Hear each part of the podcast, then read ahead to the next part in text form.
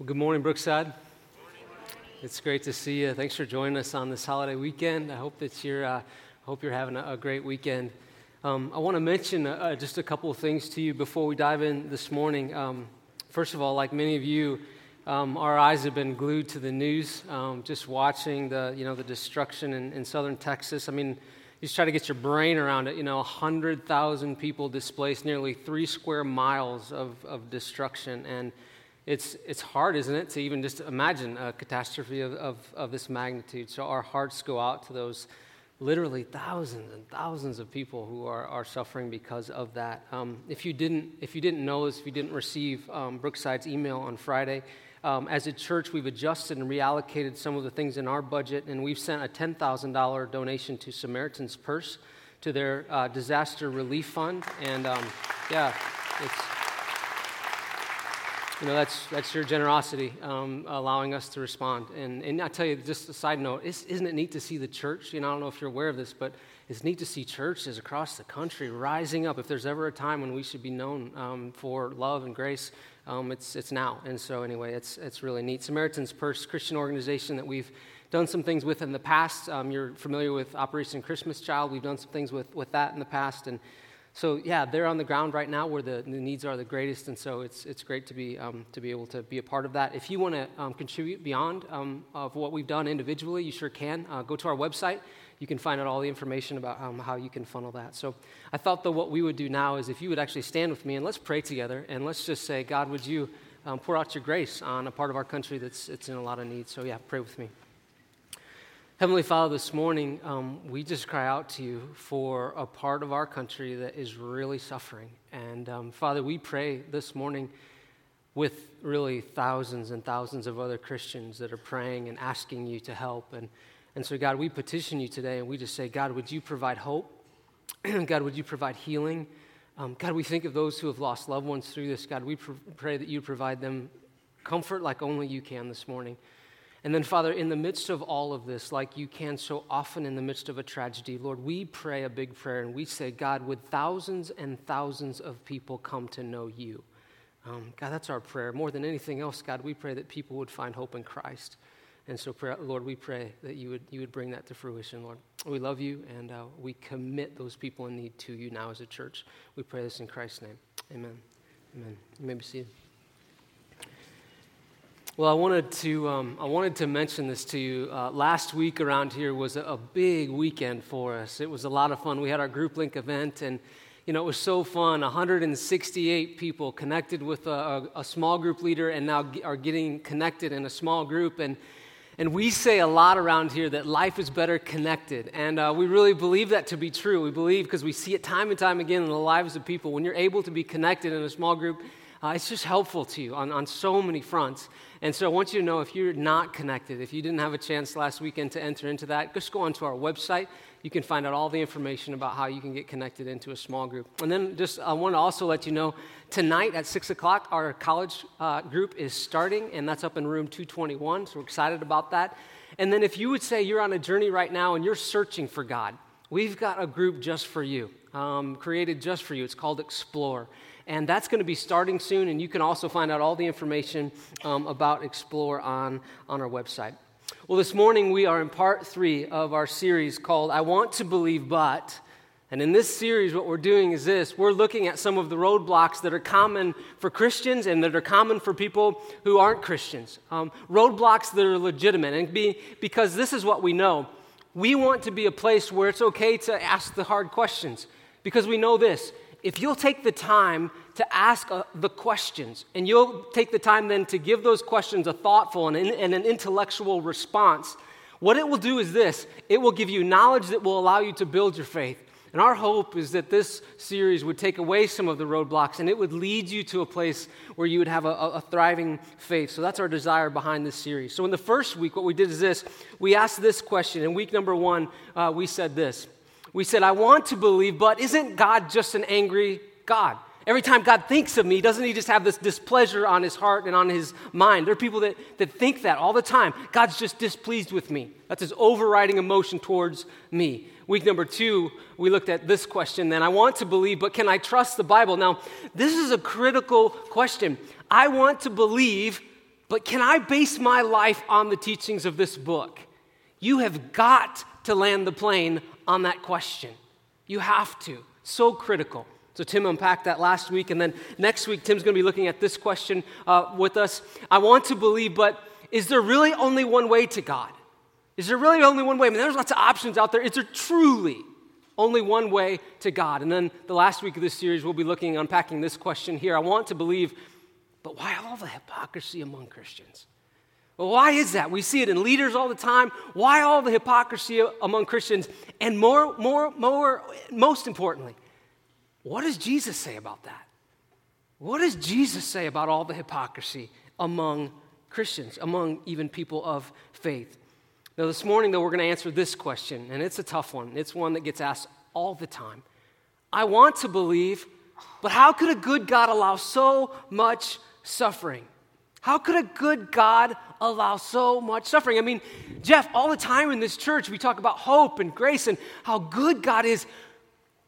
But how then could that God allow all of this? How does that happen?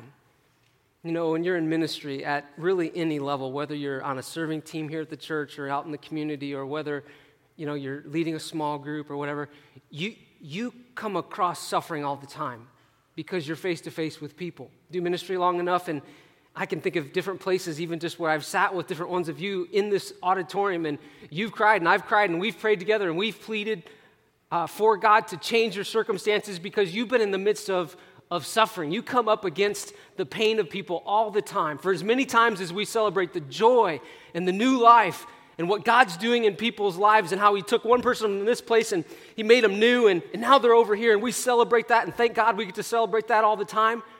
But for as many times as we get to celebrate those stories, there's all these other examples of people who are facing suffering. People who are saying things like this. A person asks the question, Why cancer?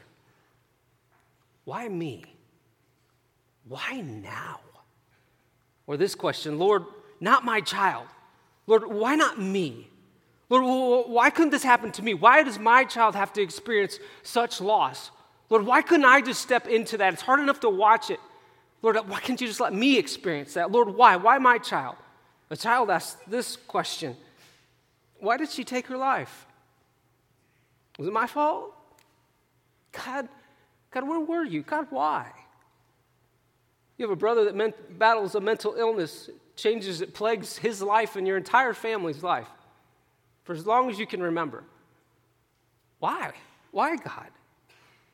You've wanted to have kids for years. You're decent people, yet you look around and there's all sorts of crazy in the, crazies in the world that are plenty fertile. And you're asking this question why? Why them and not me?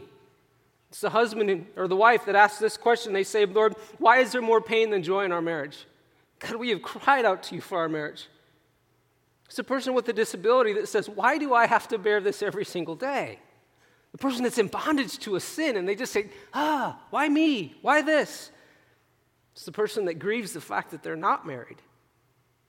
It's the person that cries out to God and they say, God, why is it that the father or the uncle that was supposed to protect me the most hurt me the most deeply? Why? Where were you? That's real, isn't it? That's a real question. God, why? God, where were you? Have you ever cried out to God and you prayed and you, you were desperate for God? I mean, you were desperate for God. And the longer you prayed and the harder you prayed, the more that you felt like He was distant. He seemed absent. My prayer for you this morning is that we look at the scriptures and we wouldn't answer all your questions. I can assure you that won't happen this morning. But I pray this I pray that you'll get a window into the heart of God. I pray that you'll get a window into the heart of God and that the scriptures will shed some light on this God that we can know. You know, the timing of this message is remarkable.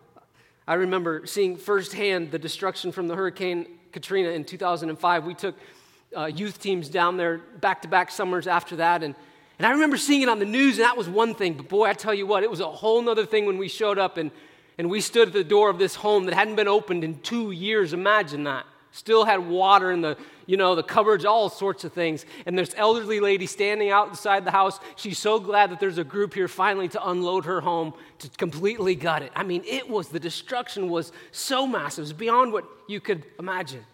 People are asking this question right now. They've been asking it though for centuries. Does God even exist in all of this? And the question behind all, oftentimes the question of does God exist is this it's a bigger question, more deep question does God care? And the tragedy is this oftentimes the people will give up on God because they feel as though God has stopped caring for them. They'll stop caring about God because they feel like God has abandoned them because God has stopped caring for them. This morning, when you think about suffering, I think it's, I think it's helpful to kind of break our suffering down into some categories.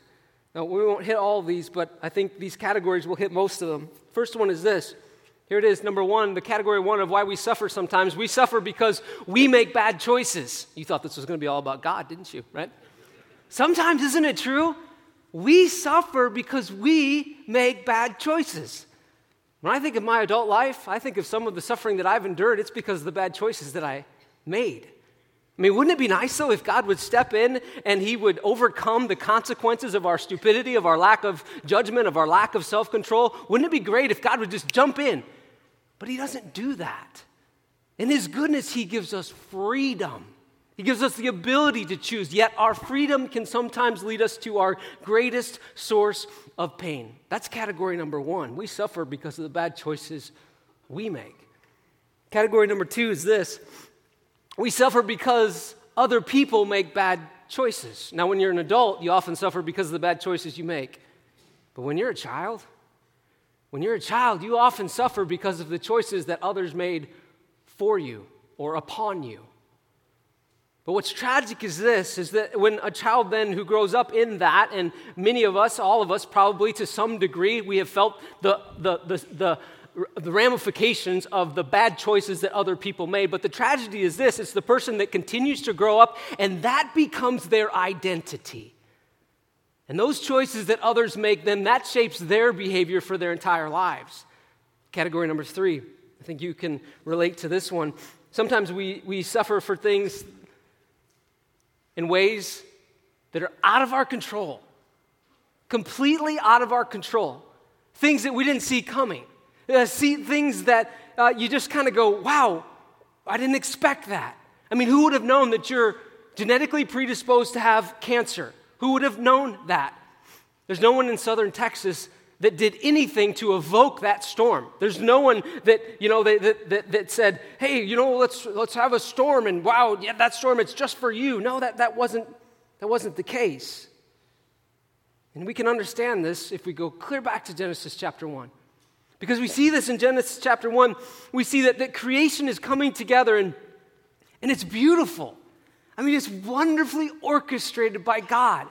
I mean, think about this. When God created things, going clear back to Genesis 1, there was no Harvey, there was no Katrina, there, there was no illness, there was no pain. It was beautiful, it was perfect. Genesis 2, God brings in Adam and Eve, and it's beautiful. I mean, they're enjoying it. But in the context of their enjoyment, God says, for this to continue, for this enjoyment to continue the way that I've created it to be, I give you a boundary to protect you because I love you. I give you choice because I love you. I should have freedom. But in the context of that, they, like you and I, would have done the same thing. They revolt against God. And they say, Our way is a better way. And from that moment on, their sin and your sin and my sin, from that moment in Genesis chapter 3 to this day, we feel the ripple effect of their sin we feel the ripple effect of it. We see it in all sorts of areas of our lives, from our relationships to our earth, everything around us. Genesis chapter 3 puts it like this it says, Cursed is the ground. I mean, the ground that will fill with water. Cursed is the ground because of you. Through painful toil, you will eat food from it all the days of your life. It will produce thorns and thistles for you, and you will eat the plants of the field. And by the sweat of your brow you will eat your food until you return to the ground, since from it you were taken. For dust you are, and to dust you will return. I mean, this is why in the eighth chapter of the book of Romans, the Apostle Paul put it like this. He said, Creation. So think of this the beautiful earth that God created in all of its perfection. Genesis 3, then, it becomes tainted by sin. That's what we just read. The Apostle Paul, then in Romans 8, cries out and he says this Creation itself waits in eager expectation. Like creation alone is calling out, it's waiting for an eager expectation for God's Son who will liberate it from its bondage of decay. You know, when we see category type three suffering, natural disasters, things like that, things that cause real brokenness, evidence of brokenness in our own lives, right? We can shake our fist at God. We can shake our fist at God. But know this it began in Genesis chapter 3 and it will ripple forward for us. But what's amazing is this for the Christian. This is so amazing. God, and we're going to see this this morning, God steps into the brokenness at the heart level, and He provides not only a way out for His creation, but He then provides a future hope that you and I look to and we long for. So when you and I see natural disaster, we should think this. We should think, oh, that is evidence of Genesis 3. That's evidence of sin. That's evidence of my sin. And then we should think this all of creation should scream for Jesus Christ. We should call out to him for help. Category number four is this sometimes suffering comes because you do the right thing. Some of you, you lost your job because you did the right thing. You lost your job you had to move your family because you acted with integrity. Some of you, you lost the girl because you did the right thing. Some of you, you lost the future dream because you wouldn't compromise, you wouldn't cut the corner, you stayed the course, you stayed true to God, and you suffered for it, or you still are. Get this, I mean, think about this. There are people on, in different parts of our world who have given their lives for the message of this book for Jesus Christ because they believe so deeply in the message of this book, but they're in places that are hostile towards the love of God. And they're losing their lives for this. They're suffering for good. Know this when you suffer for good, there is so much meaning behind it. Now, here's the thing if you and I don't interpret suffering through the lens of the Bible, through the lens of Scripture, we have to interpret suffering through some lens, right? We have to. We all have to look at suffering. We all have to come to grips with suffering somehow. That's why it is smart, it is wise of you to ask hard questions. It's wise. So, real quick, let's look at some of the other options. Here it is for the first one. For the atheist or for the naturalist, here's what suffering is like suffering is random and it ultimately has no meaning.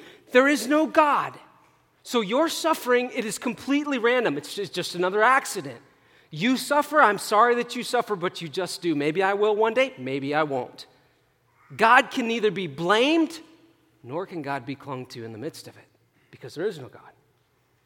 For the Buddhist, it's this way. For the Buddhist, suffering is greeted with detachment. The goal of Buddhism is this it's to, to remove yourself from any objects that cause you attachment or desire or sadness to the point of enlightenment. So the idea is this you remove yourself from things that hurt to the point that you no longer feel those things. So when your mom dies and you're grieving that, you try to move on. You just try to detach yourself from that.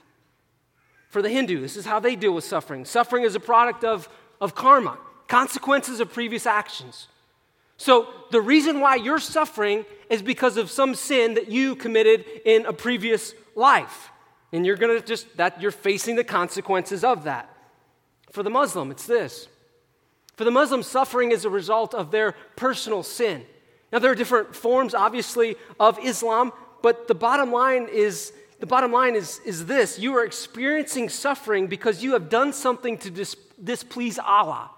And because you have, you are directly suffering the consequences of that. My question this morning what about Jesus? You know, we've, we've seen that from a Christian perspective, from a biblical perspective, that we live in a sin tainted world, that you will feel the effect of your sin, and I will feel the effect of my sin, and we will also we will feel the effect of the sin of others from Genesis chapter 3 all the way up to the person that wronged you this morning. That's the world, that's the world that we live in. Now, what I want to do, though, now is this I want to take you to John chapter 11 because I want you to see, I hope that you leave here today with this. I want you to see how does the God of the Bible, how does Jesus Christ engage with your suffering? How does he look at it? I assure you, we will not answer all your questions this morning. But I hope that you'll leave here this morning with this important window into the heart of God. Where is the mind? Where is the heart of God when you, and you might be in the midst of more suffering right now than you've ever been in before, or someone that you know? Where is the mind? Where is the heart of God in this? So, John chapter 11, we're going to start in verse 1. It says this It says, Now a man named Lazarus was sick, so he's suffering, right? He's going through hard time. He's about to die, actually. And he was from Bethany, the village of Mary and his sister Martha. This Mary, whose brother Lazarus lay sick, was now the same one who poured perfume on the Lord and wiped his feet with her tears. There's lots of Marys, so it's kind of saying, hey, this is the Mary I'm talking about. So the sister sent word to Jesus Lord, the one that you love is sick. So they're sending word to Jesus and they're saying, hey, Lord, not just anybody is sick. Lord, we want you to know that the one that you love is sick. Now, John is, he's doing something here. He's giving us a very important setup. He wants his readers to know this isn't just anybody. This is the one that the Lord loves. Lord, the one that you care about. Lord, the one that you hold dear. Lord, we want you to know the one that's close to you, they're on their deathbed. They're, they're sick. Verse 4 then it says this It says, When he heard this, Jesus said, This sickness will not end in death. No, it is for God's glory, so that God's Son may be glorified through it. What Jesus is doing here is this He's saying that there is something bigger happening here. Now, you guys are focused on Lazarus, and I know he's sick, and I know he's actually going to die, and I know what I'm even going to do about that. But I want you to know, I want to point you to something bigger. I want to point you, to a grander story beyond today, beyond next month, beyond the next decade. I want to point you to a bigger, more, even more important picture. And then I love this. This is as though John reinforces the motives of God. In verse 5, it says this It says, Now Jesus loved Martha and her sister. Uh, now, yeah, Jesus loved Martha and her sister and Lazarus. This is saying basically this We want you to know, again, Jesus loved them. Because I believe that John was concerned about what he was about to write, because I think what he was about to write he thought would confuse you and make you question actually the character of God. And so then it says this in verse 6 it says, So when he heard that Lazarus was sick, he stayed where he was two more days. Now, you can read that and think to yourself, that's not right, right? Because let me ask you the question. If you have somebody that you really love and you hear that they're sick and you know how severe it is, what do you do? Particularly, what do you do if you really care about them? Particularly, what do you do if you know you're the only one that can be with them and bring them what they truly need? What do you do? I know what you'd do. You'd go. You'd say, call, you know, call the airlines, we need a plane ticket. Hey, get in the car, we gotta go. So and so's sick. I mean, imagine this. This is someone that Jesus truly cared about. Think of it this way it's like you get the call, your son, your daughter, they're in the ICU. You've got to come quickly. There's no time to waste. You don't just, you're not, you're not on the phone and you don't go, yeah, I, I'm coming, I'm coming, I'm coming. As soon as I finish this landscaping project. Yeah, no, no, yeah, yeah, I know they're going to die. Okay, yeah, I'm, I'm, I'm, coming. But I, I got an appointment at the salon. You know how hard it is to get in there, you know? As soon as I get, what does Jesus do? It seems insensitive. Jesus waits two more days. Know this when you care, isn't this true? You act with urgency, but Jesus doesn't go. Have you ever been angry with God because he didn't show up when you wanted him to? Have you ever been angry with God? Have you ever thought, God, if you just would have been here a couple seconds earlier, this wouldn't have happened? God, you could have spared us of this. Verse 7, it says this. It says, And then Jesus said to his disciples, Let us go back to Judea. But, Rabbi, they said, a short while ago, the Jews there tried to stone you, and yet you were going back. In other words, they're saying, Lord, now that we've waited two days, we don't even want to go. because remember, that's the place where they were going to stone you. And so now we feel kind of threatened. And so we don't, Lord, we don't even want to be a part of that. And then it says this in verse 9 it says, Jesus answered, Are there not 12 hours of daylight? Anyone who walks in the daytime will not stumble, for they see by this world's light. It is when a person walks at night that they stumble, for they have no light. Now, I think actually this probably would have been just confusing to them. But then Jesus says this in verse 11. It says, After he had said this, he went on to tell them, Our friend Lazarus has fallen asleep, but I am going there to wake him up. And his disciples replied, Lord, if he sleeps, he will get better. It's like they're saying, Lord, give the man eight hours. Just let him sleep.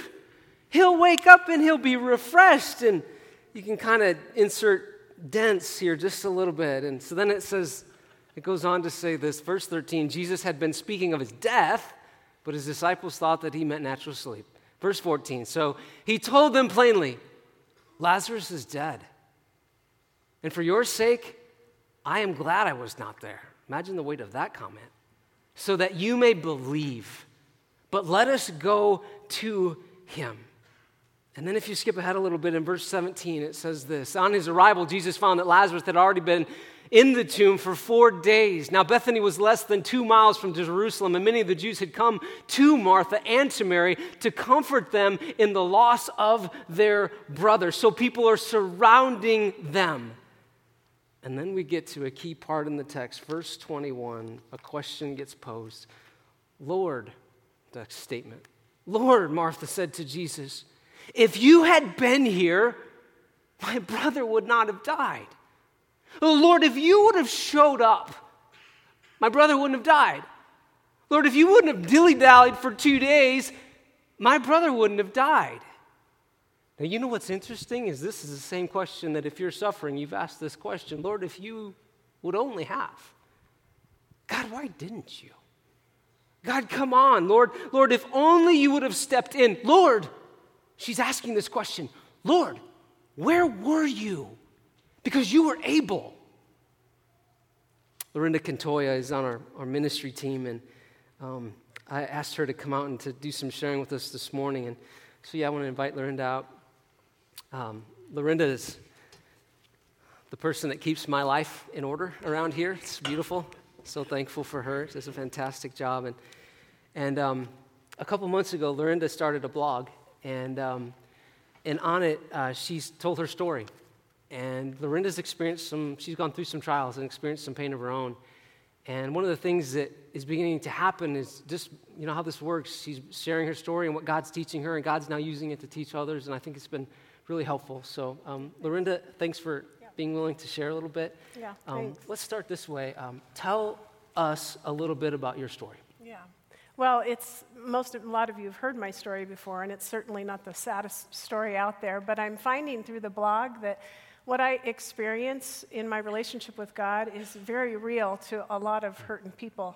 Um, so I was married for 20 years to my high school sweetheart. We had two sons, and when we moved here to Omaha, we, I found myself in, in the middle of a divorce, which right there, that'll unsettle anybody's foundation. It was, as they always are, uh, really traumatic. But um, he quickly remarried and he'd lost his job with Gallup, had a great job. And about a year into that uh, new relationship, she filed for divorce, and it was just more than he could take. And um, a week before Christmas, he shot and killed himself. Our sons at the time were um, 17 and 13. I had just begun a new relationship with Chuck, who I ended up marrying, but with all the confusion, I kind of shoved him out the door. And um, my youngest child uh, got into some trouble, and my oldest child was not grieving at all. He wasn't even shedding a tear. Mm. I had uh, still a full time job to hang on to, and mm. the financial ramifications of something like that turns everything upside down. I had to move. And, um, and I had to deal with my own weird kind of sort of grief. And so it was just all a mess. And uh, I call it the apex of my grief. Yeah in the midst of that, you asked some pretty important questions. And like Martha, you had your own questions. God, where are you? Tell us a little bit about the questions that were coming to your heart and your mind. Yeah. Like Martha, I, I was uh, very confused. And one of the things that was so hard was coming to church. That was sometimes the hardest place to be because I hear about how magnificent and wonderful and powerful He is. And we were singing praise, praise songs to Him, you know, it is well with my soul, but it was not well with my soul. And sometimes this was just the hardest place to be. And I started to ask questions even about whether he existed, which is really shocking because I grew up in a Christian home. I became a believer at a very young age. And um, so those questions were very unsettling. And, um, but I kind, of, I kind of grounded myself with looking around. I could see mm. creation and babies being born, and, and I could see God working in other people's lives. I just couldn't see Him in my own. So I kept asking questions like, Where are you? And why can't I find you? And why am I still hurting so bad? And why won't mm. you take the pain away?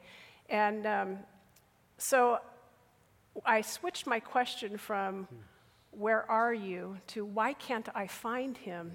And that's kind of when it hit me that all of the darkness and the sadness of grief and uh, worry and uh, pain and questions and confusion, it was so dark that it was blocking the goodness of God. And so I write this from my blog. Yeah. That was it. That was what was blocking me from seeing and feeling God. And it didn't seem like there was anything I could do to turn despair's volume down. Life had come down hard and blocked out the beauty of God in my life. My noisy, broken heart was passing before the shine of God and had formed a perfect eclipse. Satan was using my noisy, broken heart to make me think that God wasn't there that he'd abandoned me for some reason, and that God's love was there for everyone else, just not for me. I don't know when you felt like you couldn't find him, where did that lead you? Where did that take you? Yeah, it was um, a little scary. yeah. I, I, yeah. I determined that it wasn't God, and it was my noisy, broken heart, and boy, was it loud. Um, so I write this, but I knew he was there, probably looking for me as much as I was looking for him. I was very determined to hold on to that no matter how bad I felt. Not because my faith muscles were so strong. In fact, the exact opposite. I was a mess. I was falling apart. I was weak and wobbly.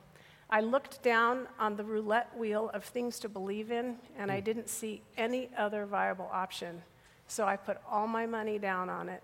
I was banking on it being truth. Hmm. But the way I felt was well, I felt crappy. Can, can I say crappy? Yeah. you can even go further with this crowd. Yeah. The second service. yeah, there you go.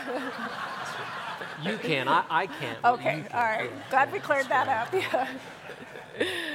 but, but the way I felt, right. as bad as I felt, the yeah. way I felt wasn't truth. Right. So tell me then, you talk about the noise, and I love how you state that. You know, I think mm-hmm. people can relate to that. How did you ultimately get around that? Yeah.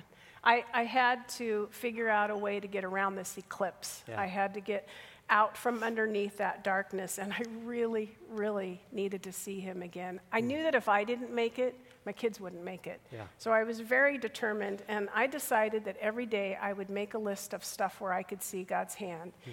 And no matter how small or trivial, whether it was in my life or someone else's life, and for a while, I look back on my journals, and the list is really pathetic and small and kind of pitiful. And, um, but this was the only way I could see him and feel him at the time. Um, in fact, I think if I look back in my journals, you can, I can see that I even stopped journaling my prayers. And all it is is this list, just these mm. random tiny lists. And things were on there like, I got to bed early tonight, or bought my kids Burger King today, or you know, I had gas money. I think I even put on there um, the dollar store, yeah. which is funny. Who puts the dollar store on a place where you can see God's hand? But so this is what I write from um, my blog. That crazy list each night was just enough, barely enough, but enough. Yes, he was there. I could see him. He was in these obscure treasures of my mundane day to day stuff. And suddenly, the mundane became the extraordinary. Mm. Slowly, the eclipse of my noisy, broken heart passed from the Son of my God, S U N. His brightness, his warmth, his power to bring life. Slowly, the eclipse passed by. When God got eclipsed by my noisy, broken heart, suddenly I was desperate to see him. desperate to find him and frantic to catch even a glimpse of him out from beneath the darkness of my sad and messy soul. And the little peekaboos of God were enough to make me write it down on a list at the end of the day. I started taking mental notes throughout the day to add to the list at night because even though they were small things, sort of dumb things, they were drops of ice cold water on a cracked and parched life, and I wanted more. Hmm. My list became longer. I started using exclamation marks and even a few happy faces. My situation didn't change. Everything that had caused the despair was still there. In fact, I had another four to five more years that were really, really tough. Yeah. But eventually, I felt loved enough from all those random little things on the list each night that the noise got quieter and the brightness got brighter. And there he was, hmm. emerging through the darkness. He'd been there all along, unchanged, unmoved, solid, and warm. I found him, and he'll never, ever look the same. Awesome.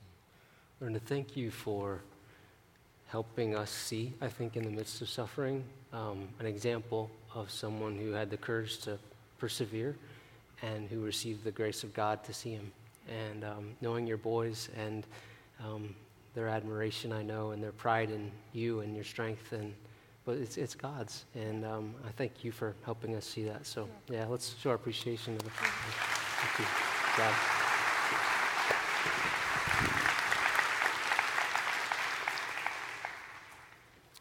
Let's jump into this interaction one more time, okay?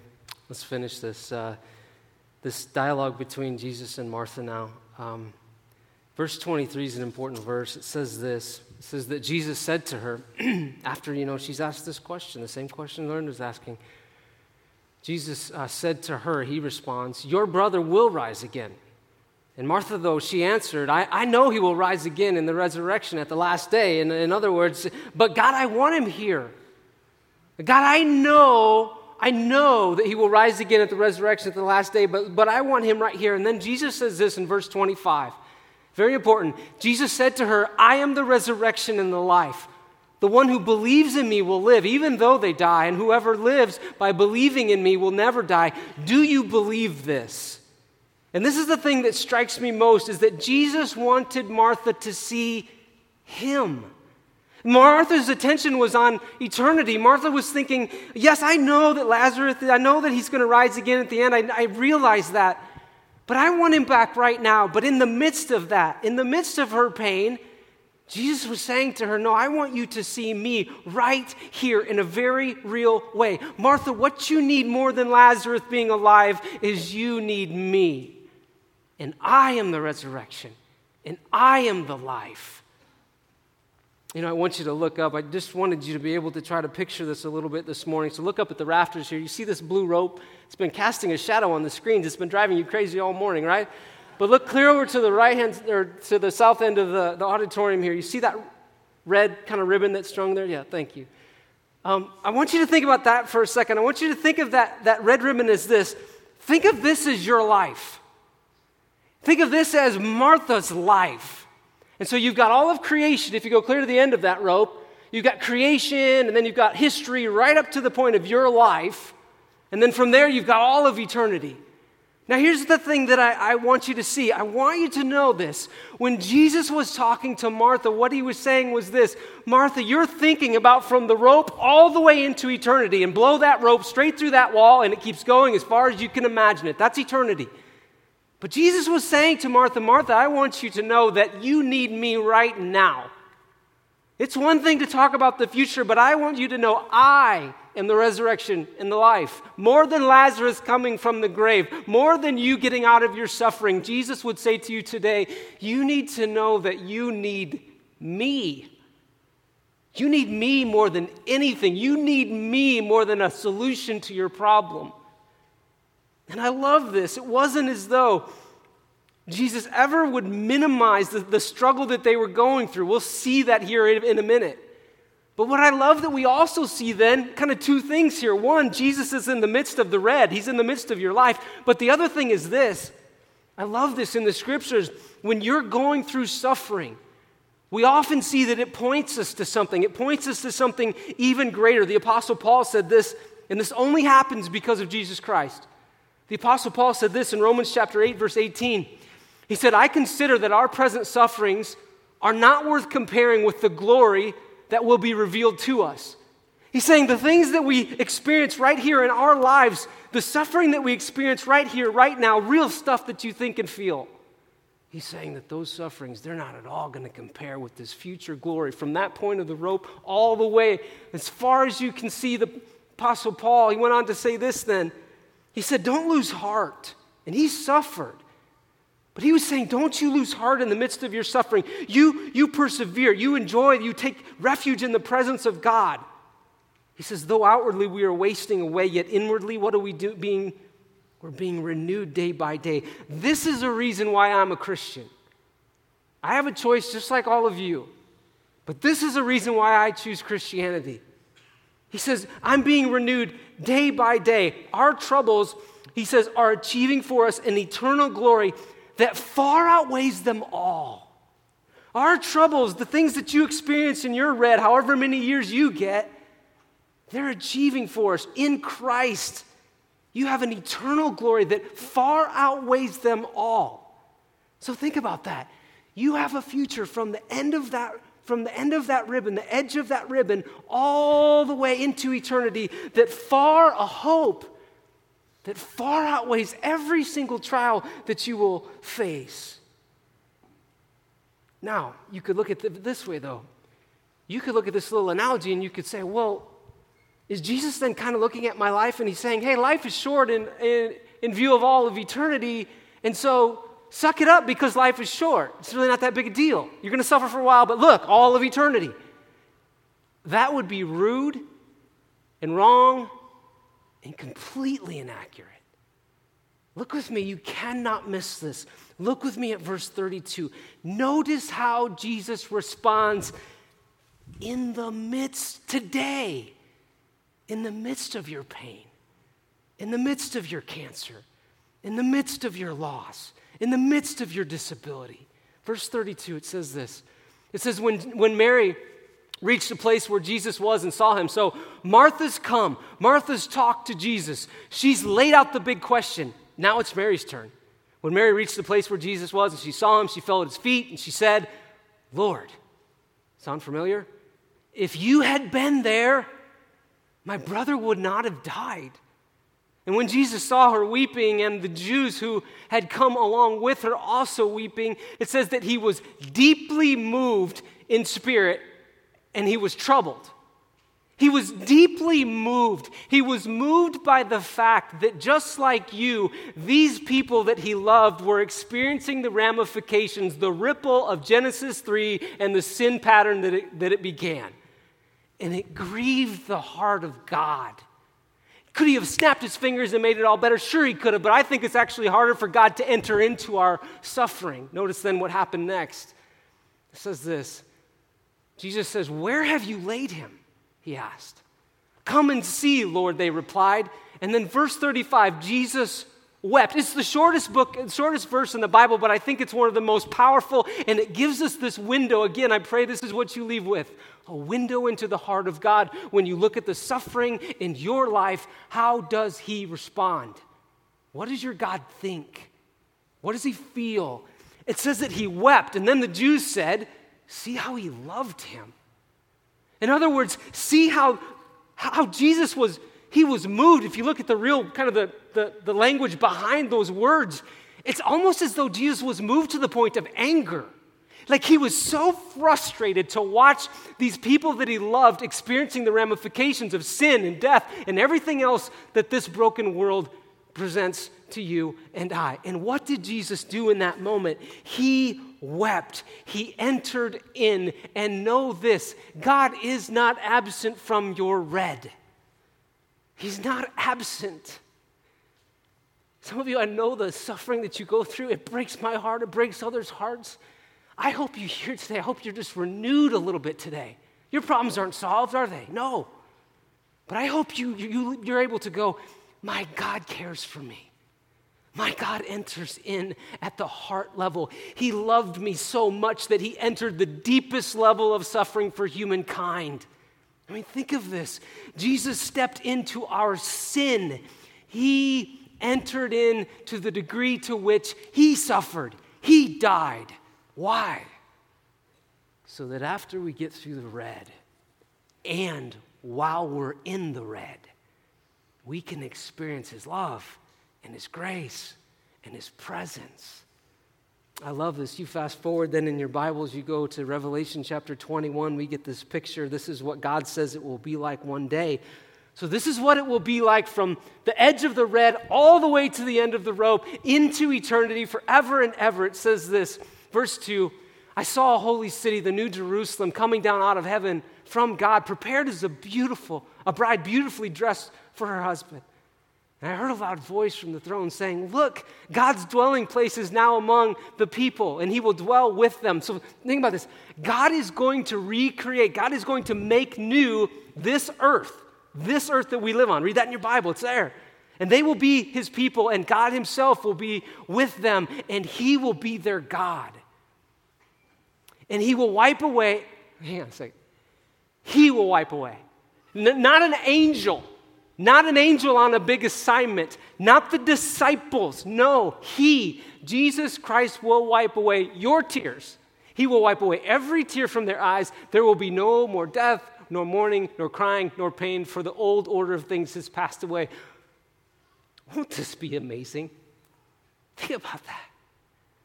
Church, in Christ, that's all of eternity. He who is seated on the throne said, I am making everything new. Then he said, Write this down, for these words are trustworthy and true. My hope for you today is two things. I hope that you leave today and you go, I, I realize or I'm reminded, God, you're with me in the midst of my life. God, when I suffer and when those suffer around me, they're feeling the effects of sin, and I'm a sinner. And so that, that, that sin, every time I see it, it just reminds me of my need for God. That's the right response. But God, I realize today, God, you care. You are not absent, you are present. And you don't just snap your fingers and cure it. Instead, I think you even do something greater. You enter into it. Your presence is with me. You weep with me. And then I hope you hear this loud and clear, and I hope it brings you hope. All into eternity, God will make things new. He will change things. It will be different. So let's pray together and let's say, God, as we deal with suffering, God, might we know who you are, and might we trust that. So, yeah, pray with me. Heavenly Father, I thank you. I thank you, Lord, that we can have a picture, Lord, this morning that, Lord, not only will there be a day when things are not the way that they currently are, and God, we long for that day as we should. But God, we thank you, Lord, this morning that you enter in. God, I pray for the person that comes here today and they've been asking hard questions of you and they've wondered, God, why didn't you come? God, did you see it? God, why didn't you come a second earlier? It wouldn't have happened. God, I pray that this morning that they sense the arm of you on them, your peace and your grace and your comfort. Church, we're going to worship now, and I just want to encourage you as we do, as we stand and sing here. Um, I just want to encourage you. Would you do business with God? Would you just go to God if you if God's nudging you this morning just to say, "Okay, God, I trust you again. God, I won't abandon you. God, I'm reminded you are with me." God, I, I'm reminded you, you are real. Um, and then I just want to say to you, don't suffer, don't suffer alone, right? That's what the church is for. I mean, it's community. And, um, and even this morning, if you want to be prayed for, as always, love to pray for you if, if that would be a blessing to you this morning. So let's stand together now and, um, yeah, let's worship.